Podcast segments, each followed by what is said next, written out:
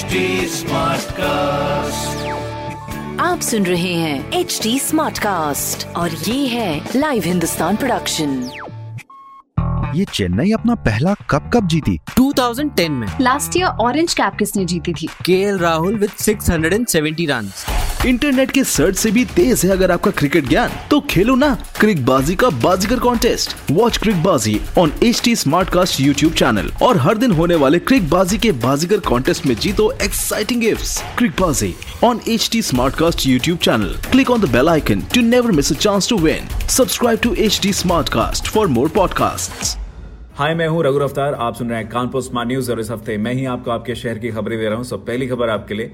कानपुर में आज रात से शुरू होगा उनसठ घंटों का लॉकडाउन जो आज रात आठ बजे से शुरू होकर मंडे सुबह सात बजे तक रहेगा, जिसमें वीकेंड लॉकडाउन भी शामिल है। साथ ही इस दौरान बिना वजह घर से निकलने वालों पर चलान भी किया जाएगा। दूसरी खबर, कानपुर में सॉफ्टवेयर टेक्नोलॉजी पार्क के लिए टेंडर की तैयारी की जा रही है। यूपी इलेक्ट्रॉनिक कॉर्पोरेशन की कोशिश है की जुलाई के महीने में सीएम द्वारा इनोग्रेट कराकर कंस्ट्रक्शन का काम शुरू किया जा सके। तीसरी खबर, गंगा की धारा रोकने के लिए और उसे पंपिंग स्टेशन की तरफ़ मोड़ने के लिए वाटर डिपार्टमेंट ने टेम्परेरी बाँध बनाना शुरू कर दिया है। तो ये थी कुछ खबरें जो कि मैंने प्राप्त की हिंदुस्तान अखबार से। आप भी पढ़िए क्षेत्र का नंबर वन अखबार हिंदुस्तान। और कोई सवाल हो तो ज़रूर पूछेगा हमारे हैंडल है ट्विटर फेसबुक इंस्टाग्राम पर at the rate H T और ऐसी ही पॉडकास्ट सुनने के लिए log on to W W W dot H T dot com आप सुन रहे हैं एच डी स्मार्ट कास्ट और ये था live Hindustan production HD Smartcast.